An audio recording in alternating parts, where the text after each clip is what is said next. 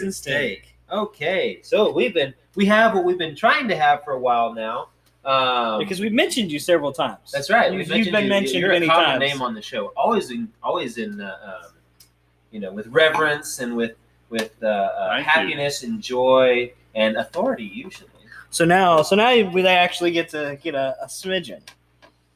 So we've got pump me up like a balloon. We've got we've got uh. Pastor Martin D. Payne.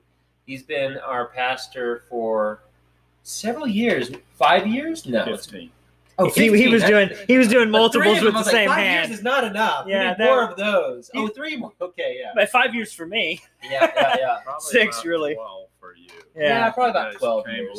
He's the pastor at Lakey Gap Presbyterian Church. Um, you have where did you uh, where did you go to seminary?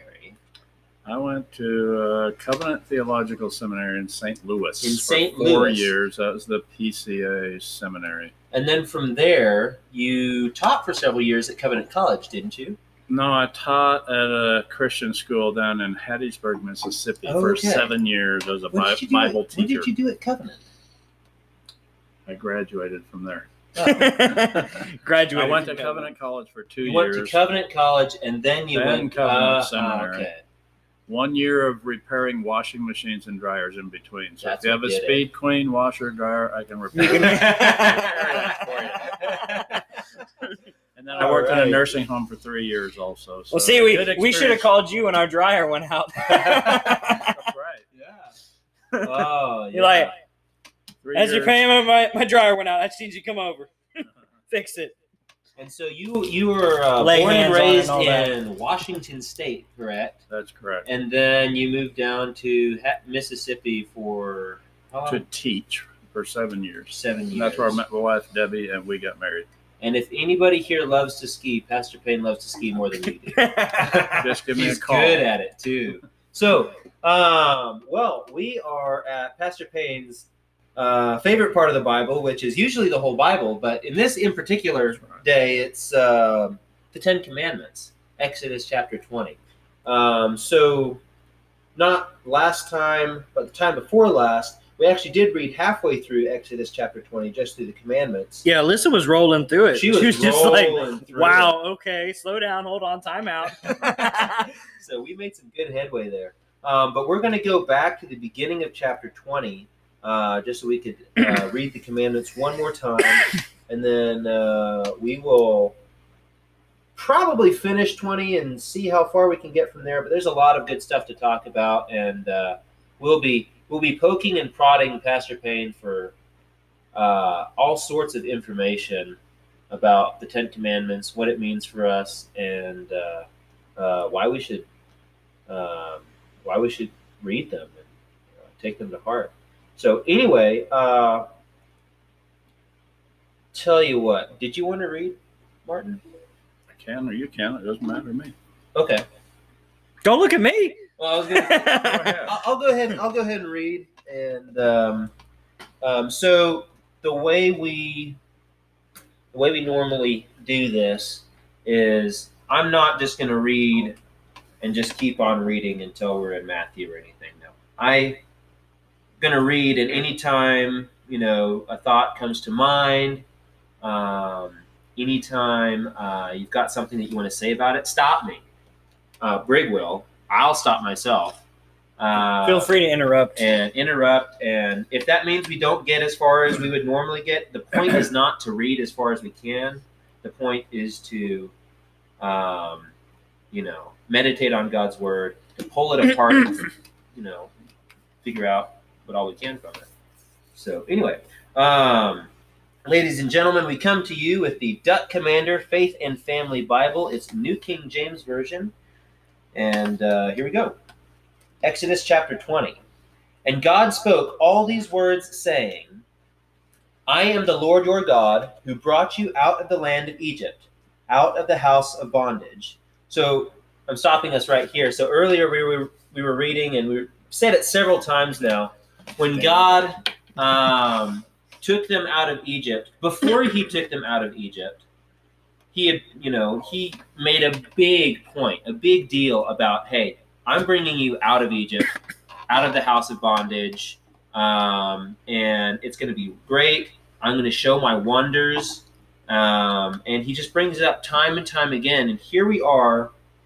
Uh, this is the preface to probably, um, you know, it's it's one of the biggest uh, pieces of Christian life is God's Ten Commandments, and it's a preface for this. Here he says, "I am the Lord your God, who brought you out of the land of Egypt and out of the house of bondage. You shall have no other gods before me. You shall not make for yourself a carved image, any likeness of anything that is in heaven above, or that is in the earth beneath, or that is in the water under the earth. You shall not bow down to them, nor serve them. For I, the Lord your God, am a jealous God, visiting the iniquity of the fathers upon the children to the third and fourth generations of those who hate me, but showing mercy to thousands to those who love me and keep my commandments. You shall not take the name of the Lord your God in vain, for the Lord will not hold him guiltless who takes his name in vain. Remember the Sabbath day to keep it holy. Six days you shall labor and do all your work, but the seventh day is the Sabbath of the Lord your God. In it you shall do no work, you, nor your son, nor your daughter, nor your male servant, nor your female servant, nor your cattle, nor your stranger who is within your gates. For in six days the Lord made the heavens and the earth, the sea and all that is in them, and rested the Sabbath day the seventh day. Therefore the Lord blessed the Sabbath day and hallowed it. Honor your father and your mother, that your days may be long upon the land which the Lord your God is giving you. You shall not murder. You shall not commit adultery. You shall not steal. You shall not bear false witness against your neighbor. You shall not covet your neighbor's house. You shall not covet your neighbor's wife, nor his male servant, nor his female servant, nor his ox, nor his donkey, nor anything that is your neighbor's. Uh, so that is that's the block of the Ten Commandments. That's uh, all ten of them, and uh, Pastor Payne actually has an amazing way to remember them, don't you? yeah, by pictures. Yeah, by pictures. You want to explain those because they're actually really useful. You know that, right? Yeah, it would be hard to do on the radio, but uh, the first commandment, "You shall have no other gods before me," is the one on a hill so you don't have anything above God in your life. He's at the top of the hill. If you take him off, you're in trouble. The second commandment is uh, not bowing down to graven images or worshiping them. So that's a picture of a two made into a person. Bowing down, the two is bowing over to a little idol on the ground there. Mm-hmm. We're not to do that. The third is not taking the Lord's name in vain. And the Hebrew, it's literally uh, don't lift up the Lord's name to a falsehood. The mm-hmm. Lord doesn't like when his name is dishonored. Mm-hmm. So, and men dishonor his name uh, in so many ways every day. So that's a just a three is made into a face with eyes in the middle of the top of the three, and then a nose at the middle of the three, and a mouth at the bottom. And he's saying some bad things about God, and he's about to get struck, struck with lightning. and then the fourth is uh, a little boy and girl on the end of a church pew, and there's a minister there preaching a sermon. So remember the Sabbath day to keep it holy. The fifth is a picture of a mom and dad up at the top of the five. Dad's got a work hat on and a lunchbox and so forth. Mm-hmm. Uh, uh, honor your father and mother. The sixth commandment, you shall not murder, is made into a six shooter or a gun. The man's hand pulling the trigger. Some of my pictures have the trigger backwards, and my students were really fast to point that out. That's good. Uh, well, at least they know that. Straighten out. Uh, seventh commandment uh, is Joseph down in Egypt, and there's a palm tree in the background. The seven is made into a face with a headdress, Egyptian headdress, going over from the top of the seven down, and then it's made into a face, and that's supposed to represent. I remember you drawing that out for Joseph, me. Joseph trying to be tempted by Potiphar's wife to do something he shouldn't do and yeah. she shouldn't do. So the eighth commandment is the eight's made into a cookie jar with someone stealing. Some of my students would say that the eighth commandment on a test was you shall not steal out of the cookie jar. the ninth commandment with the nine's made into a, a person again with a face and he's about to get struck uh, by lightning.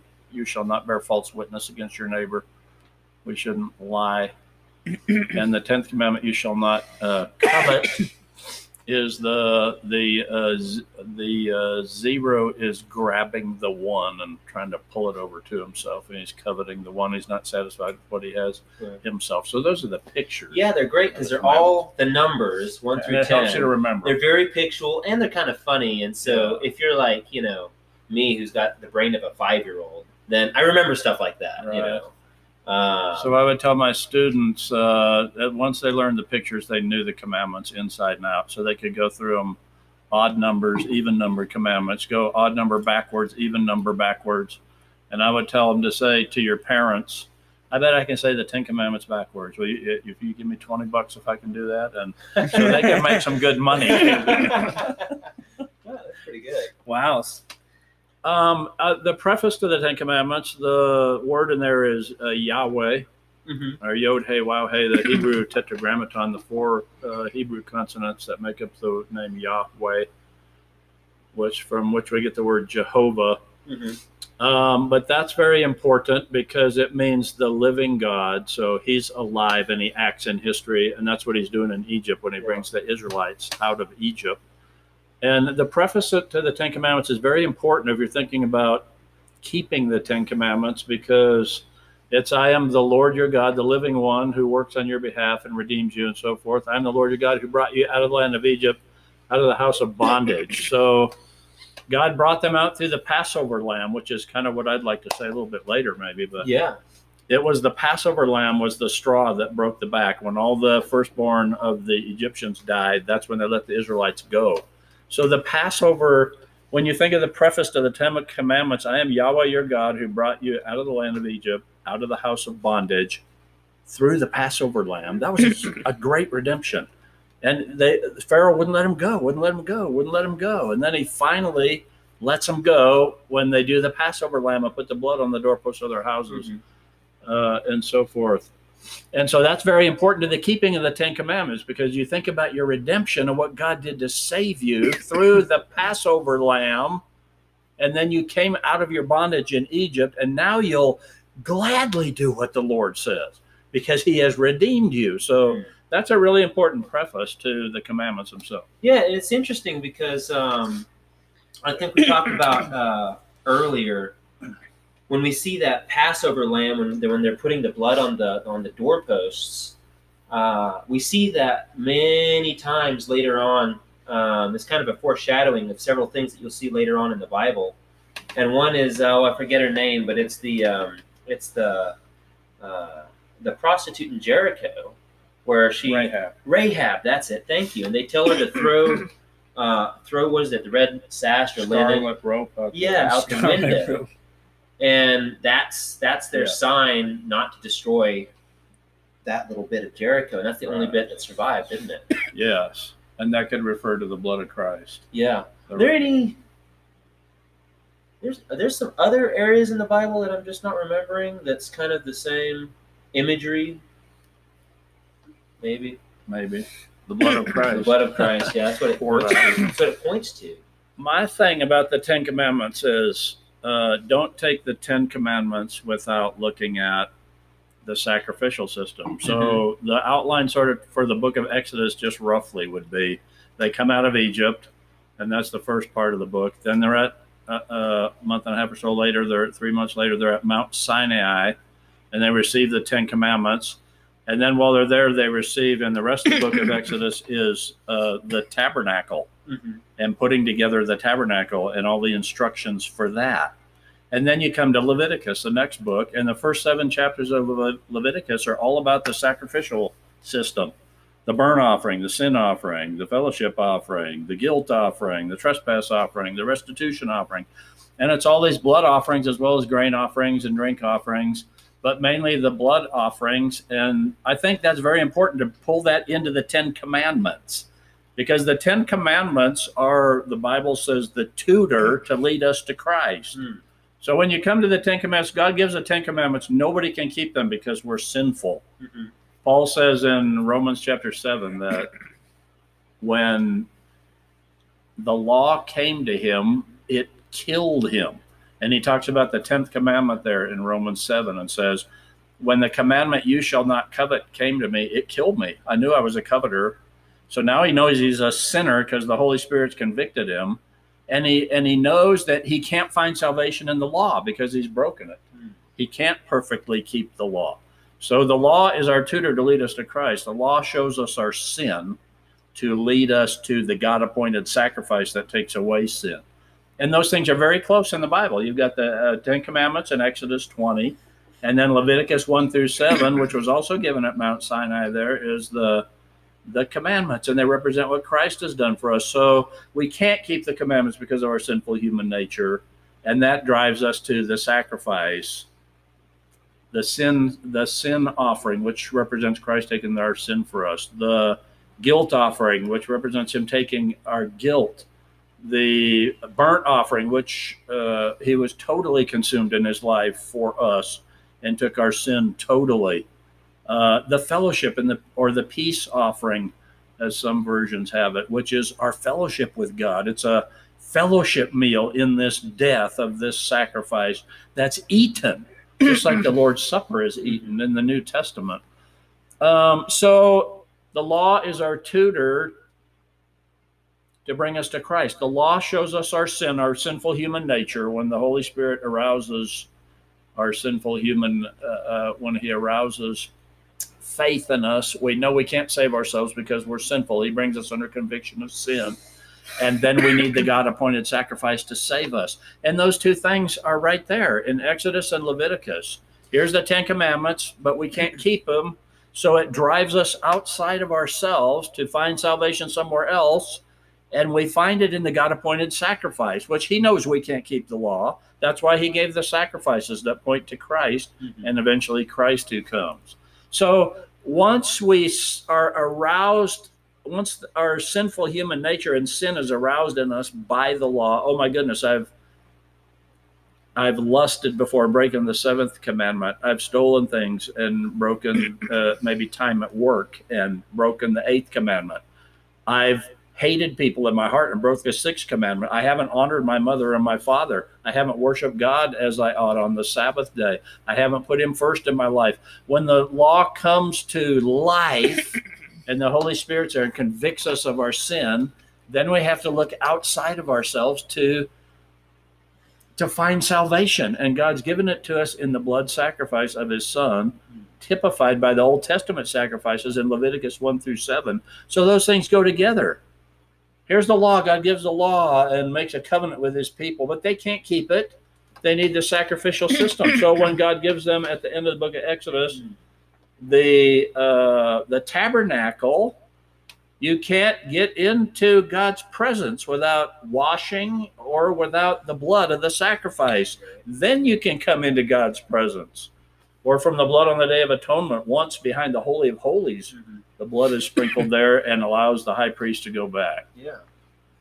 So, uh, so the law is our tutor to show us our sinful human nature and lead us outside of ourselves to the God-appointed blood sacrifice, which is Jesus Christ. Once we come to Christ, then the Holy Spirit in us points us back. Christ points us back. The gospel points us back to the law Mhm. to keep it in the Holy Spirit. The fruit of the Spirit, Galatians five, is love. Right. So a lot of what people would think, well, okay, so we're not under the Old Testament law, we're under just the sacrifice, so we don't need the law. No, you find the law everywhere in the New Testament. It's in Matthew 5 and 6 in the Sermon on the Mount. Mhm. Jesus has the second table of the law in chapter 5 and mentions adultery and murder and hatred and lust and so forth in the heart of, of those commandments. And then it's found in the rich young ruler in Matthew 19 where he says, What do I need to do to have eternal life, Jesus? And Jesus tells him, Keep the command. You know the commandments. Honor your father and mother. You shall not kill. You shall not steal. You shall not commit adultery. And he lists some of the second table of the law. He doesn't list there the tenth commandment, as one of my friends has pointed out, because that's you shall not covet. Uh-huh. And he was coveting very much with the money that he had because he was very It's kind of wealthy. letting him figure that one out. Yeah. But then he uh, it's like, oh, by the way. yeah. But then, uh, so Jesus says, okay, if you've kept those commandments, which he really hasn't, he said, I've kept them all. And he directed him to the second table of the law. So he says, okay, sell everything you have, give it to the poor, and come and follow me. Now, that would be the first table of the law. Putting God up on the top of the hill there, the picture, and having Him first and foremost in your life. And Christ was God. And that rich young ruler wouldn't even follow God. So he hadn't fulfilled the first commandment or the first table of the law, that's for sure. So the law is our tutor to show us our sin and lead us to Christ. And there it is in the New Testament again. Jesus kind of commending the law uh, as a good thing. You find it in Romans chapter 13. Some of the commandments are mentioned there. I think adultery and murder again, and the sixth and seventh commandments. And then it says, love is a fulfillment of the law. And uh, uh, Romans is about our salvation, chapters 1 through 11, and then 12 through 15 is the practical part of our Christian life. We offer our lives to God, and then love is mentioned in chapter 12, and it's mentioned in chapter 13, along with some of the Ten mm-hmm. Commandments. So once we're saved, we're pointed back to that. James chapter 2 has a law too mentioned there and says, If you live by the royal law, you shall love your neighbor as yourself. You do well. So there it is again. Then you come to First John in the New Testament, and the whole book is about love and loving God. And so that's the fulfillment of the law. So we don't get away from the law. The law is our tutor. Exodus 20. The law no man can keep. Christ came and kept it for us, but no sinful human nature person, which the whole world is, can keep that law. Mm. So once we see the law initially, it shows us our sin to lead us to the sacrifice. Once we're justified by the sacrifice, the blood appointed sacrifice of God, then we look back. Then the Holy Spirit and Jesus points us back to the law and says, Keep that as the proof that you're, you're mine. If my Spirit's in you, you'll live in love, and love is everywhere. Uh, John chapter 13, where Jesus washes the disciples' feet and then talks about, you know, about no greater love has a man that laid down his life for a friend and so forth. A new commandment I give you that you love one another. And he says, it's the old commandment, but it's new too. So it's new in Christ. And Jesus summarizes the Ten Commandments, doesn't he? Um, Whereabouts? I'm trying to remember where exactly he says, uh, um, um, "Love the Lord thy God with all your heart, soul, and spirit, and love thy neighbor as thyself." Oh, that's right. He summarizes it before When- uh, his is trial and all that. It's kind of at the end of. Is that Uh, it's probably about Matthew 21 or 22, right in there, right in there somewhere. I could find it if you want me to pause and look for it, maybe. But sure. uh, Well, we're gonna take a break right here anyway, so this will be a perfect time. We'll come right back. We interrupt this program to annoy you and make things generally irritating. just said what I wanted to We are. We are back. So, back. um, wasn't actually too much time between the last episode and this. Yeah, one, usually we have part. a whole lot more jammering in between there, but, But we got it. We got talking and like, we should we should just start this up again. I was like, yeah, we probably should. um, but anyway, um, Ray Comfort, and I'm I'm going to embarrass myself by not knowing exactly where he's from. He's either from uh, Hold that thought. Australia or New Zealand, and I know there's a big difference, but he's from somewhere Oh, yeah, yeah. Some people would not like the way you That's just right. said that. I know, right? Uh, so forgive You just you just compared the two. That was horrible. Well, you know what? It's kind of like um, So they both, both sound the same both to me. no, they don't. No, to me, See, the- I said the- to me, the not new- to you. the New Zealanders are gonna hate you, but the Australians are really gonna hate you. You see, He's from New Zealand. That's okay. They're gonna have to fly a long way to get me. He's from New Zealand. He's from New Zealand. Okay, that's what I was.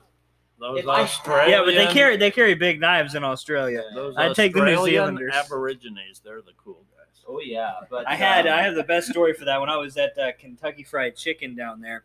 Uh, I'm usually pretty good at picking it up because I really love the Australian accent. mhm. and so for me it's such a cool accent and i had this this lady come in and she was talking and, and i couldn't quite you know i couldn't figure out where the accent was coming from i said oh are you from australia by any chance and she was like ah mm, no See, I've had that exact same No. reaction before. um actually i'm from new zealand and from now on maybe just don't Just don't yeah. It's I like, actually had. She's one, like, we have the same connection. Like, if someone were to ask you if you're from Canada, I was like, oh, okay, yeah, okay, I got you, yeah, got you. yeah. He's If somebody asked you if you were from New York. yeah, exactly. yeah. She was like, just just ask people where they're from.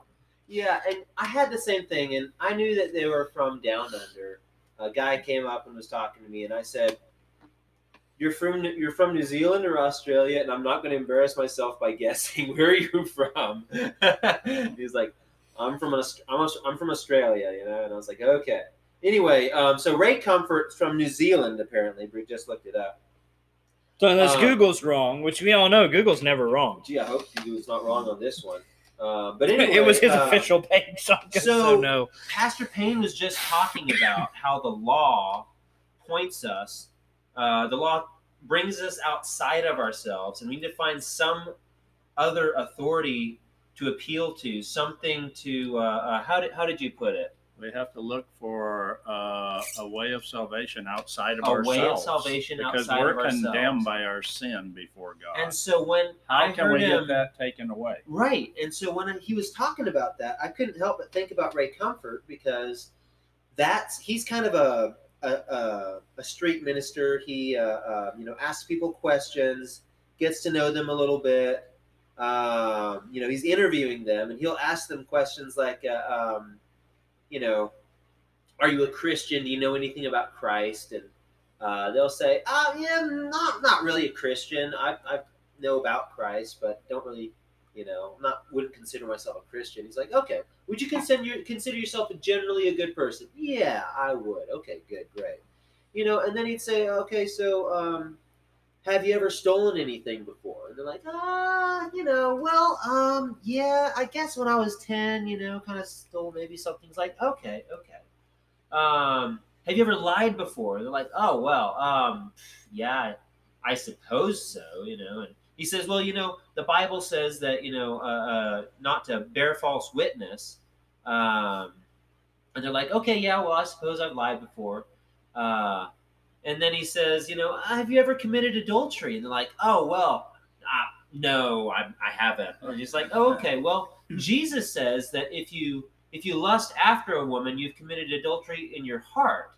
And have you ever lusted after a woman before? And like, uh, yeah, uh, yeah, wow, okay, all right. Well, you got me on that one, you know. He's like, okay, okay, okay, great. So you consider yourself a generally good person, but if you had, um, you know, if you had an authority, if you were standing before a judge in a court, uh, let's say to get to heaven, and you came up there and said, "Yeah, I'm a good person," and the judge asked you, uh, "Have you ever lied before?" Well, you just said that you're a liar. Have you ever stolen anything? You just said that you're a thief. Have you ever committed adultery? And you just admitted to that too. Uh, so you've already committed to, uh, you know, you know, lying, adultery, uh, and stealing. Uh, have you ever have you ever taken the name of the of, of your God in vain? Oh yeah, I have. Ah, so you you're, you're breaking the, the law all over the place. Do you think you're going to get to heaven by a just judge? And they're like, ah, um,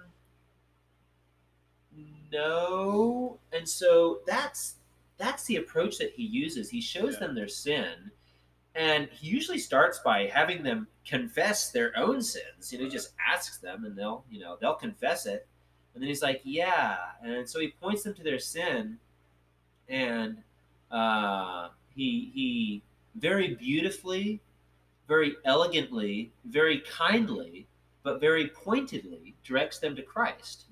Um, and he's got some great videos. Um, you can find them on YouTube. Um, and he, um, you know, he he's there's several, I believe, genuine conversions that he's got video because he he, you know, brings Christ to them in that way. And so I thought that was really cool that you were, you know, uh, talking about how the law points us to, you know, Shows us our shows sin, us our sin, so and then we, need a savior. That's right. And so, you know, he would Ray Comfort would would point them. He's like, all right, so if there is a God, you know, then uh, you're gonna, you know, you're gonna have to pay for all those sins somehow, aren't you? Uh, and you know the, you know,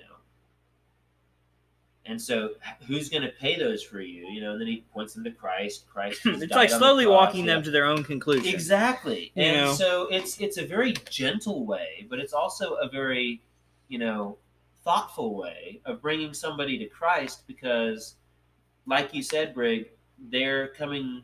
They're coming to their own conclusions here. own and that's that's actually that's something that you know we we use in sales you know when people are you know there's not necessarily a a nice way to say something like if something you know obviously whatever they've said doesn't make sense you know you ask them a question that makes them repeat exactly what they just said and they're like oh yeah okay yeah that's not gonna work you know but it it it, it can bring it's a nice way like you said it's a nice way of them coming around to it and that's that i think that's kind of a, a nice way of doing it Yeah, yeah. because we don't Uh, always say stuff that we actually want to say. We say it preemptively, Right. and we don't think about it afterwards. But if somebody's like, "Could you do that one more time?" Just Yeah, say that say exactly again. like that, and you yeah, say, it, just "Oh, like that. Oh, yeah, about no." that. So Jesus comes in our human flesh too, and he perfectly keeps the law. He never sinned. Yeah. So he pleased God. I'd in like to that have a piece of his furniture. So we can be have his righteousness. Paul in uh, Philippians 3 says, I want to know him. Uh, I want to have a righteousness that comes from God and is by faith, the righteousness that comes from God and is by faith. Mhm. So there's the righteousness of Christ that is given to us. And also, Christ shed his blood to take away all our sins and took God's wrath on the cross. So there's the God appointed sacrifice taking away the Passover lamb, taking away our sin. That's the God appointed blood sacrifice we need. Uh, and then he points us to the law to uh, keep it. We also have the righteousness of Jesus Christ. So, and that's a perfect righteousness, as if I kept the law every day of my life and never broke it and earned salvation through it. That's Yeah. what Jesus did uh, for us. Now explain. So if we have that righteousness, it's perfect. We, you can't get any better than that. If you're a Christian, nobody's better than you if they have the righteousness of Jesus Christ. Now explain again. Um, you you um, talked about it earlier uh, about how love enters into the equation, Yeah. um, and So in our human nature, we really can't love. If you look at human nature lists in the Bible, like Galatians chapter five or Romans chapter one or Second Timothy chapter three, the end times people are going to be like this, and then it lists what comes out of human nature. You know, you'll never find faith or love there in the human nature list. Mm-hmm. It's all anger and hatred and idolatry and sexual immorality.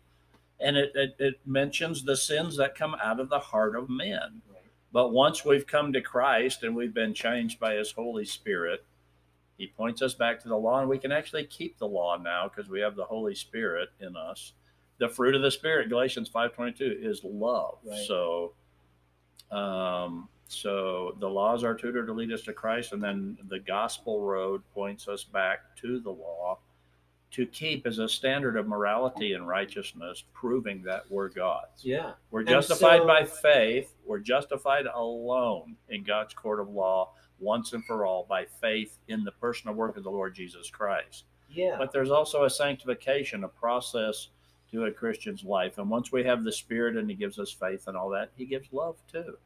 The fruit of the Spirit is love, joy, peace, patience, kindness, goodness. And then the Greek word is pistis. It's the noun for faith. A lot of of translations say faithfulness, but it's actually the noun faith in the Greek. Faith is the gift of the Holy Spirit, and so is love. So once He gives us the faith there, then the love is there too. We can look at the law and go, here's a perfect standard of life that I need to live out, the heart of this law uh, to please God. yeah. And so it's not my um, salvation, but it proves that the Holy Spirit is in me. And like I was saying earlier, um, Jesus summarizes the commandments, and um, I asked Pastor Payne where that was, and he said it was in Yeah. Matthew 22. And so I found it here, and I wanted to read that. Go for it. um, in the little uh, description of this little portion of the scripture, it says the scribes, which which is the first commandment of all. Uh, let's see. So this is uh, Matthew 22, 34. Uh, but when the Pharisees heard that he had silenced the Sadducees, he being Jesus, they gathered together. One of them, a lawyer, asked him a question, testing him, and saying, Teacher, which is the greatest commandment in the law?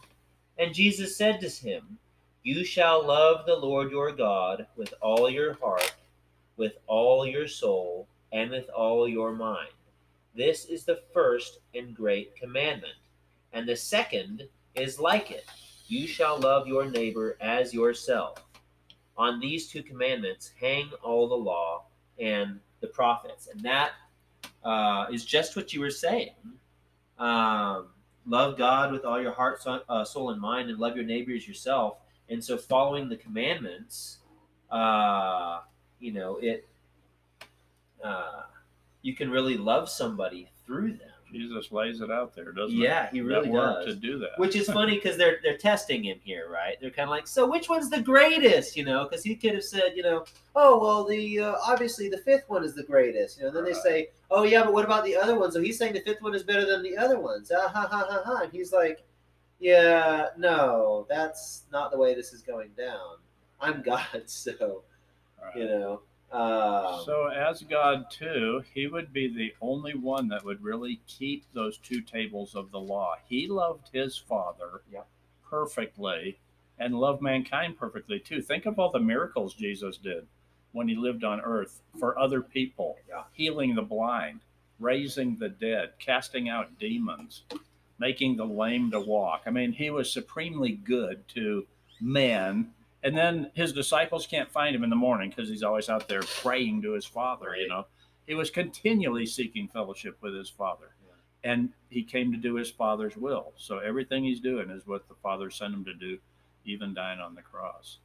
Which Yeah. is why he gets so aggravated when you know he comes out right before he's to be put to death and all of his all of his people are just like sleeping here next to the tree. Like what are y'all doing yeah. five minutes you could have just been here with me for five minutes and they you know it, uh, you can kind of understand that aggravation right Yeah. you know, when you think about it like that it, normally you know our first reaction is oh well they were just sleeping well it's a little more important than that guys Right, right. So uh, Brig just showed me the Passion of Christ. I've never seen that. Before. Oh, he's, he's never watched it. We Oh, watched yeah, it the other night after a seen it either, podcast. You haven't watched it. You haven't watched Ooh, We're gonna have to watch it. man. It's good. Yeah, I didn't realize that it was all going to be in, in, in Hebrew and Greek. oh, It's like Yeah, the whole movie is in Hebrew and Greek. It's, that's Yeah, really it's all cool. subtitles. Oh, I mean, the movie wow. started, and I was kind of waiting for the uh, that moment where they'd stop talking in Hebrew and actually talk in you know English, so that It I was halfway through the movie. He goes, Right. "Oh, this whole thing's in I was like, in Hebrew." so I guess that's the way it's going to be. I mean, Wow. I don't know if you've watched. Uh, this is why I've only watched it a few times. Have you ever watched Hunt for the Red October? Mhm. That's Just a good one. it a few nights Yeah, ago. yeah. And so the beginning of the movie, you're watching all the Russians down there, and Sean Connery, who's playing a Russian, he That's does a good Russian. job. By It's the in way. Russian. and it's in Russian, and you're watching it, and you're like, oh no. But then, like, Yeah. you know, after Does a Sean Connery actually then- speak Russian Yeah, in that? yeah, yeah. Oh wow! And then, you Then know, a couple minutes in, English. it zooms in on them, on the Russians talking in Russian, and then it zooms out again, and they're talking in English, but with a Russian accent. Right. You know, so it's like these are Russians, but we're not going to force that on you for the whole movie. you know, uh, that would be difficult for Sean Connery also. But um, Jim Caviezel didn't have that. Uh, no, he did not. yeah, he he didn't have that concern. But he did a good job. I I uh I'm changing the subject Yeah, just go a for it. little, but I no, you can't do that. No, I'm just kidding. I'm I kidding. I'm tell kidding. my congregation that I pray for them, which I frequently do, to be conformed to the image of Christ. Yeah. And here is the image of Christ, if you look at it, is keeping these two tables of the law. Yeah. He loved his Father supremely, and he loved humankind too. And the best love we can give them is try to bring them to Jesus Christ, of course, for salvation. And Jesus brought men to him. He told the rich young ruler who thought he had kept all the law to follow him. And he hadn't done that. He hadn't put God first and foremost. He was standing before God in human flesh and would not give up his riches to follow him. So, So, you know, being conformed to the image of, of Christ is keeping the law in the Mhm. spirit. Yeah. We'll never keep it perfectly like Jesus did. We need his perfection. And here it is in uh, in First Peter. I'm reading from the New International Version, but it says you you were redeemed. It was uh, First Peter 1:18. For you know that it was not with perishable things such as silver or gold, earthly things, that you were redeemed from the empty way of life handed down to you from your forefathers. But here's what you were redeemed with: the precious blood of Christ, a lamb without blemish or defect. There's the blood, God's blood appointed sacrifice for our salvation, the precious blood of Christ. And there's the perfection that we need that we can never keep without God. Christ kept the law for us. He's a lamb without blemish or defect. I think that's really important. It is. Those yeah. two things, the righteousness of God. Uh, the Westminster Shorter Catechism, question 34 says, What is justification? And the answer is justification is an act of God's free grace wherein he pardons all our sins. There's the blood sacrifice and accepts us as righteous in his sight only for the righteousness of Christ imputed to us and received by faith alone. So our salvation is really faith in the sacrifice of Christ, his death on our behalf, and his living a perfect life and keeping the law for us. Uh, those two things are there his death and bloodshed and his righteousness. And those are important things to have to serve God. And that's the, what the uh, Exodus is saying. Here's the Ten Commandments, but it's convicting you of your sin. If you really look at the heart of it, and you're guilty before God of sin and condemned before Him, and, and you need to find a salvation outside of yourself somewhere, or you'll never be saved. Right. And that is. Uh, that is the blood sacrifice. That is the Passover lamb. Again, it's the preface to the Ten Commandments. I am the Lord your God, Yahweh your God, who brought you out of the land of Egypt, out of the house of bondage. Which he says that from here on. From that one, that one lamb. thing, he says that from there on. It was the Passover lamb that broke the camel's back and brought them out of Egypt. And so that's very important. Here's my redemption and my salvation and the blood appointed sacrifice. Lord, I will keep your law. The people are going, Give us the Ten Commandments, we'll do them. And later, the human nature of their heart comes out. Most of them die in the wilderness without the Lord because they're sinful and they hadn't truly come to faith in the blood sac- appointed sacrifice. It's a really good image given here in the Bible. You know, God gives his law to Moses, written on the two tablets. And it's not that long before those tablets are both smashed on the ground. yeah. And God has to make some new ones for them. And so, just as soon as God's got his law written down, how quickly it's Right. already broken. They're breaking the first and second commandments by worshiping the golden calf and everything right before God's face. Yeah. Right when Moses has got the commandments in his hands. So now God does not, he doesn't change. His law is his law from beginning till end. It's a moral law. But before God spells out the Ten Commandments, what would they have followed? You, you see my question? Before, say it again. So before the Ten Commandments, before we've got Yeah, before You know- Exodus 20. exactly How would they, what was your question? what what what commandments or rules would they have followed? It'd probably just be whatever law God gave to. I think it would be the law, patriarchs. the law of God written on their hearts. Written we believe hearts. the law of God was there before, um, before the Ten Commandments. Mhm. If you look at Romans chapter five, there he mentions people dying before the law. Right. But it says God doesn't hold us accountable when there is no law, like the Ten Commandments given. So why did they die? Right. if they weren't breaking a law. They were breaking the moral law of God on their hearts. God was imputing that sin to their account, and uh, they died because of that. The Adam's sin was imputed to them. The sinfulness that breaks the law was there in their hearts. Even though the Ten Commandments hadn't been given yet, it was there on their hearts. They knew they were doing wrong in Sodom and Gomorrah, committing sexual immorality, which would eventually be the seventh commandment, and so forth sexual sins in the seventh commandment. So they were breaking the law morally. Yeah, uh, you know, there's three ways to look at the law. One is the Ten Commandments is the moral law of God, and it's on everybody's heart.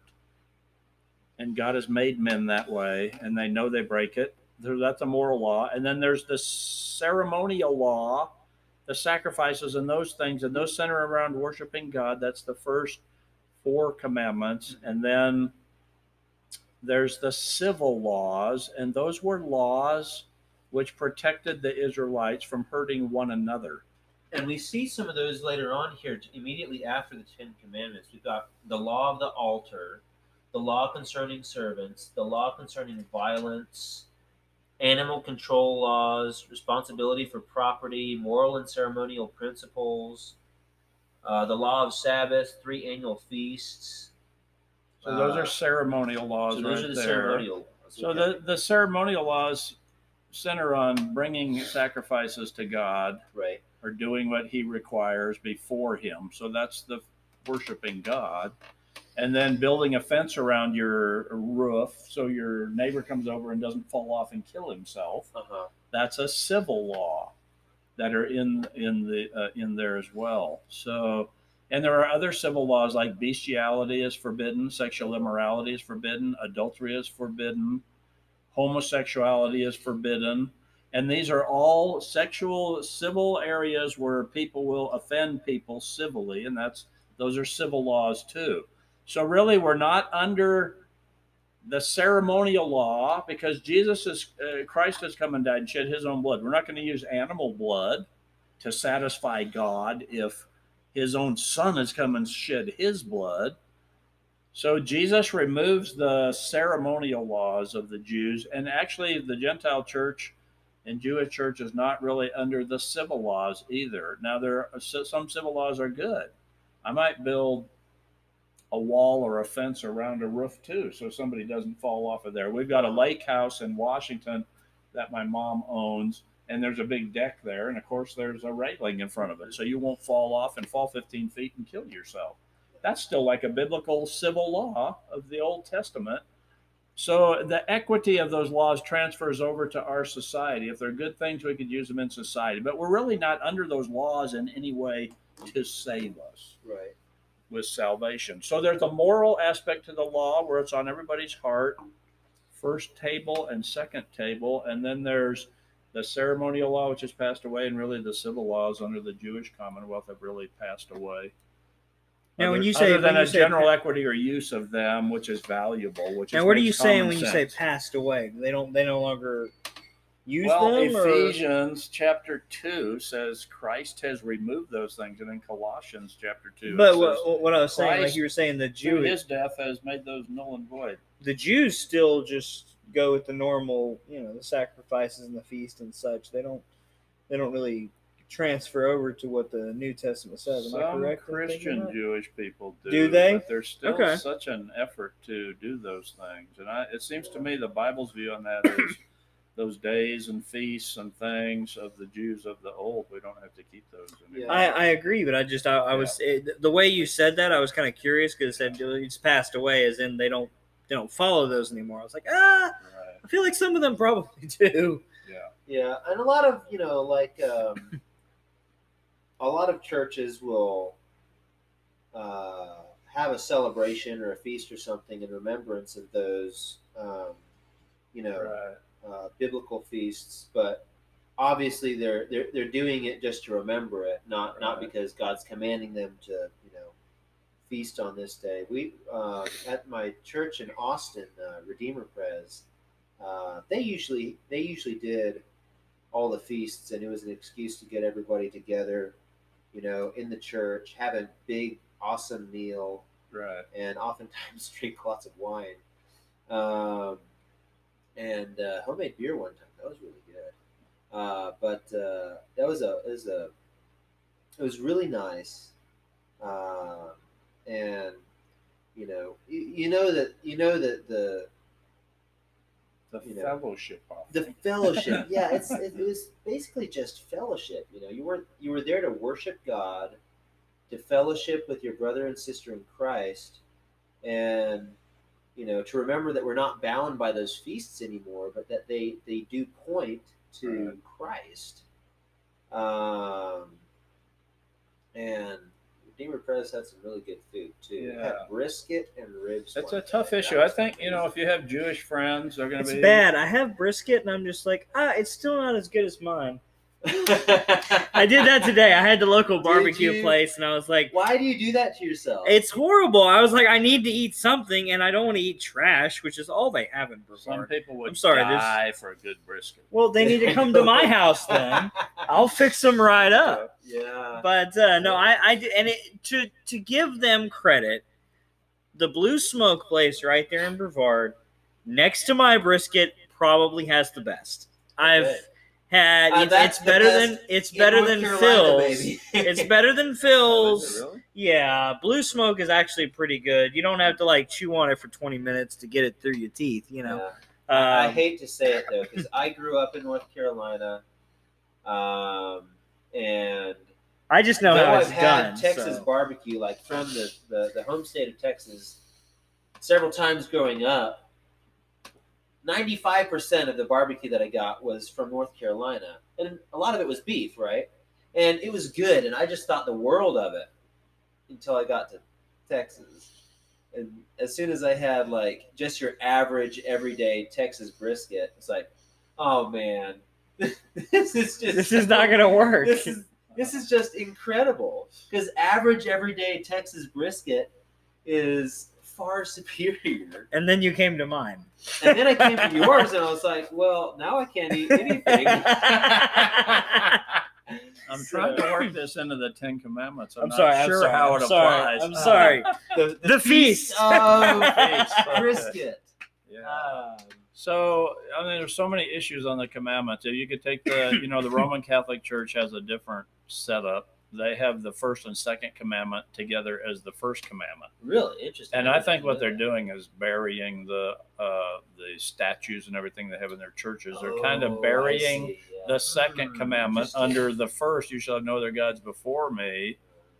and then you shall not make images and bow down to them. They have that as one commandment. So the second part of it kind of gets buried in the first commandment. Mhm. So, and then they divide the tenth commandment, you shall not covet, into two parts. The ninth commandment was, you shall not covet your neighbor's uh, uh, house, and then uh, the, the tenth would be, you shall not covet your neighbor's wife. So, if for me the fourth commandment would be, remember the Sabbath day to keep it holy. For a Roman Catholic, that would be the third commandment. So they combine the first two, and that kind of throws them all off. So you might want to remember that. Also, the uh, are we overdue? Well, we're uh, getting. You've got you've got 20 seconds. no, we'll we'll uh, we'll take a break right here and we'll start back.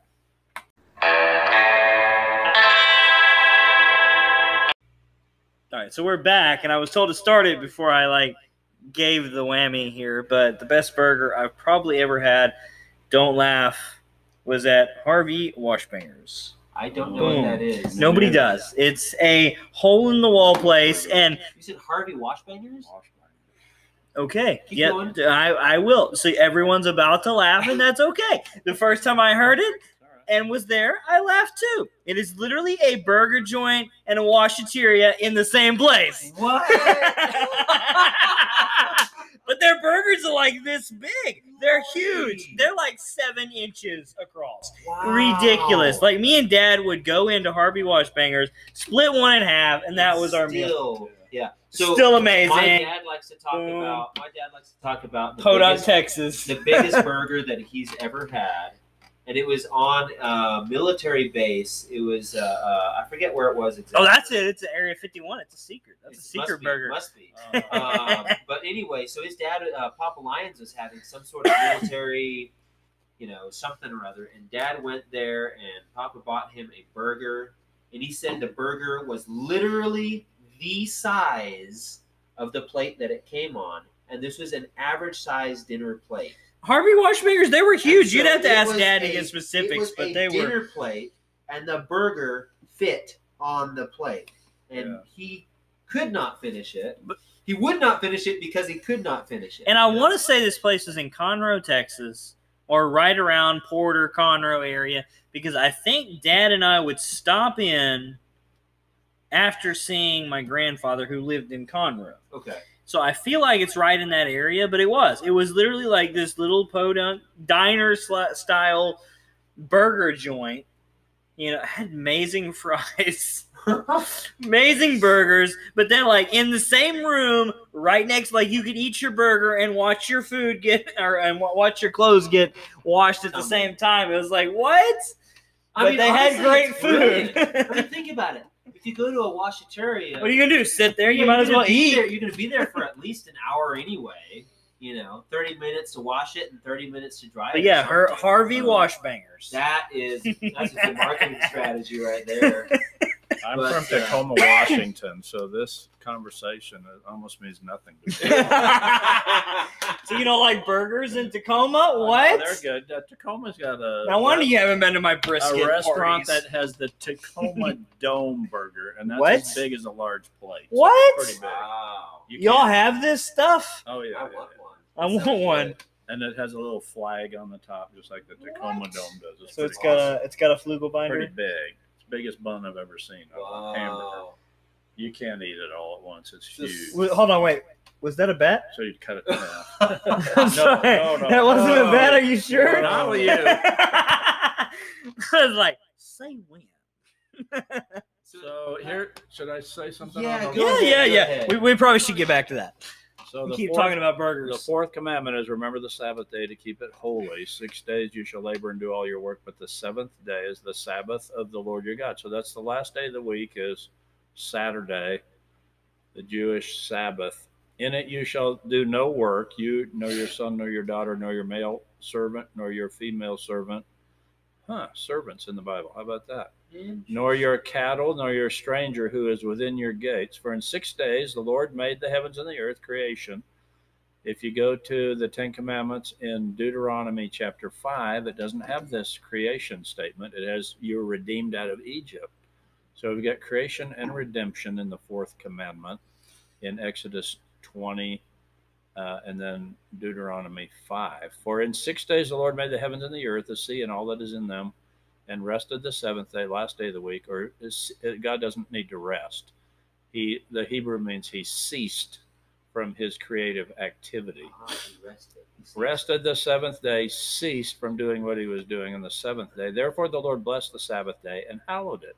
So, why should Christians worship on Sunday if we've got in the law of God this fourth commandment? We believe from the beginning of the world, creation, to the coming of Christ, we were to worship on the seventh day of the week. But then from the resurrection of Christ to the coming of Christ, we worship on his resurrection day. So some of the versions in the New Testament talk in the Gospels about on the first day of the week, uh, we did this. And the people that are Seventh day Adventists and worship on Saturday, but are Christians, they'll say, no, the Ten Commandment is to, worship on Saturday, so we have to do that. Why do you worship on Sunday?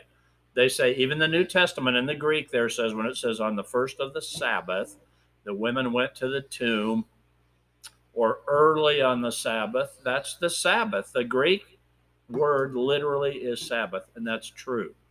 But here's the difference there's a Sabbath day, like uh, early on the Sabbath, they did this or that or on the first day of the week. There's a there's a day that's the Sabbath day, and that's the seventh day of the week. And then there's what's called a Sabbath week, which ends on Saturday. And the first of a Sabbath week is Sunday. That's the first day of creation, Sunday, when God separated the light from the darkness. And Christ rose from the grave, the light of the world, uh, on that day. And that was the Christians' worship day.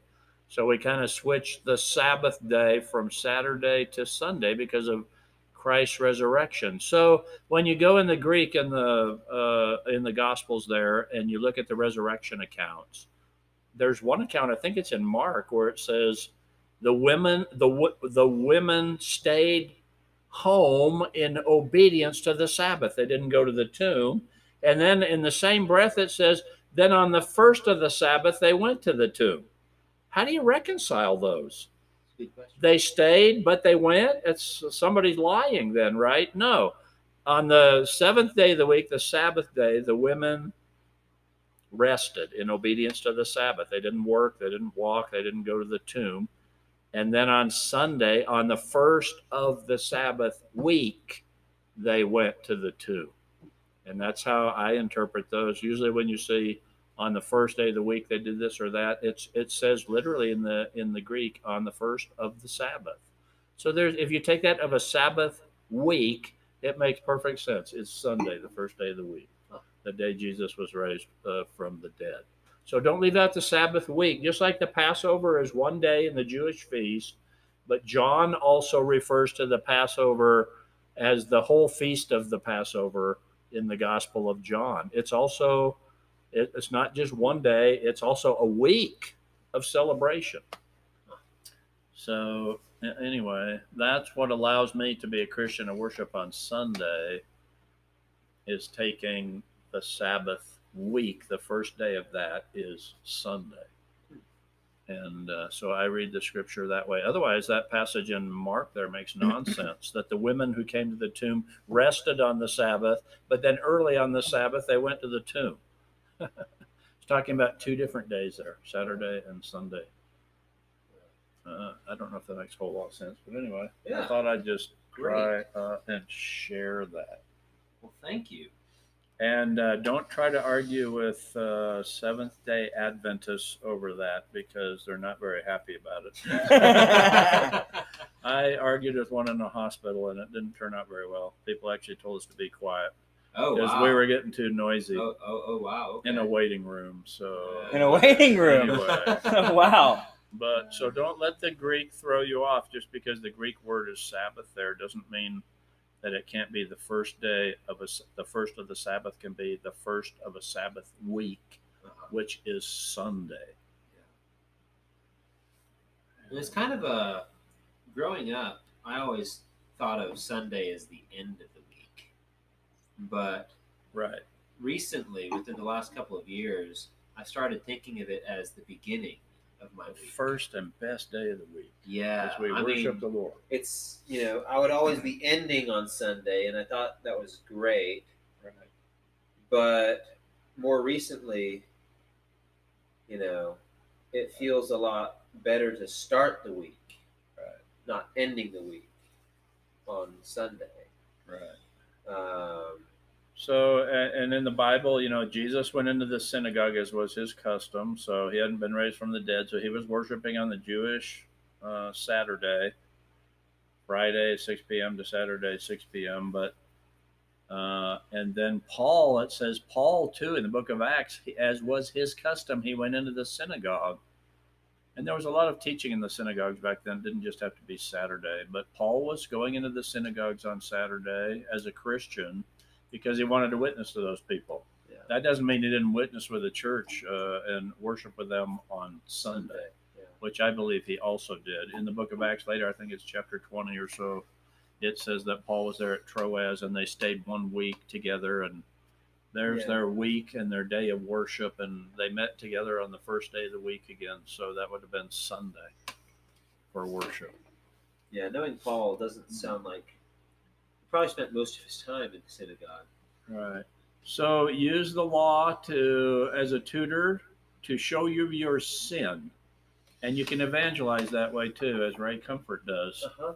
and others. They show people their sin and then they'll see their need, hopefully, of a savior and look for the blood appointed sacrifice, God appointed blood sacrifice that takes away our sin.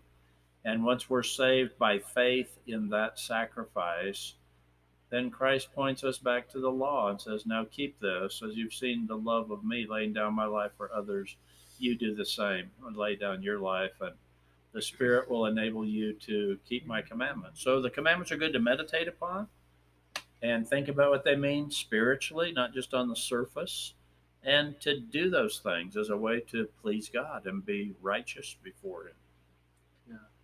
In our holy living. Anything else y'all have? Any, any questions? Looks at both of us. I- I- Are we I done don't here? know if I can say anything to Yeah, I end on a don't, better uh, note than that. Uh, Thank you for letting me be here. Uh, We're glad to have you. enjoyed we would love Wanna this have to you not again. be the only time that you come. We want you to come more. Uh, Just there's there's a lot more of that to go through. You we're only in we're only in Exodus. right. We've right, got a lot more to go through. Right. So just uh, so one more time, then don't separate the Ten Commandments, uh, Exodus twenty, from Leviticus one through seven, because Yeah. Moses is up on the mountain receiving the Ten Commandments. He was there for forty days and forty nights. He also received the laws from Leviticus to write down there too, and that's where the blood sacrifices come in, and that's the answer to not being able to keep the law is the blood sacrifice. God's own Son who comes uh, and sheds his blood for us so we can be saved because we can't keep the law. But in the Holy Spirit now, there's a war going on the flesh against the spirit and the spirit against the flesh, but we can still overcome sin and do what God wants us to do according to the moral law, the Ten Commandments. They pop up all the time, really. Some of them in the New Testament. Actually, the law is probably mentioned more in the New Testament than it is in the Old Testament. Maybe not, but uh, but there's but there's Exodus 20 and there's Deuteronomy 5, which actually mention the commandments, and then there's I think about six passages in the New Testament that also mention parts of the Ten Commandments and talk about them. So it's very much in the New Testament as well. Don't just throw away the law when you come to Christ. Some people want to live however they want to, but we have a standard of righteousness to follow. Christ followed it, and we should too in the law to prove that we're His. Now, uh, uh, please, I'd like some brisket. Man, I do too. We'll have to we'll have to do another. Hungry. Is Yeah, I know. open now? No, unfortunately not. Because Phil's is not near as good as They'll mine. drive though. us to Snow's no matter how far away it is. Ooh, Uh, let's go. well, That's a. Now that he said Probably- that, probably we should take him up on that, right? Yeah. Probably cheaper to just fly. well, Uh, until next time, we will see y'all later. All right, adios. Thank you for listening to the podcast. You can follow us on Spotify, Google Podcasts, iTunes, and more. And be sure to like and check out our Facebook page.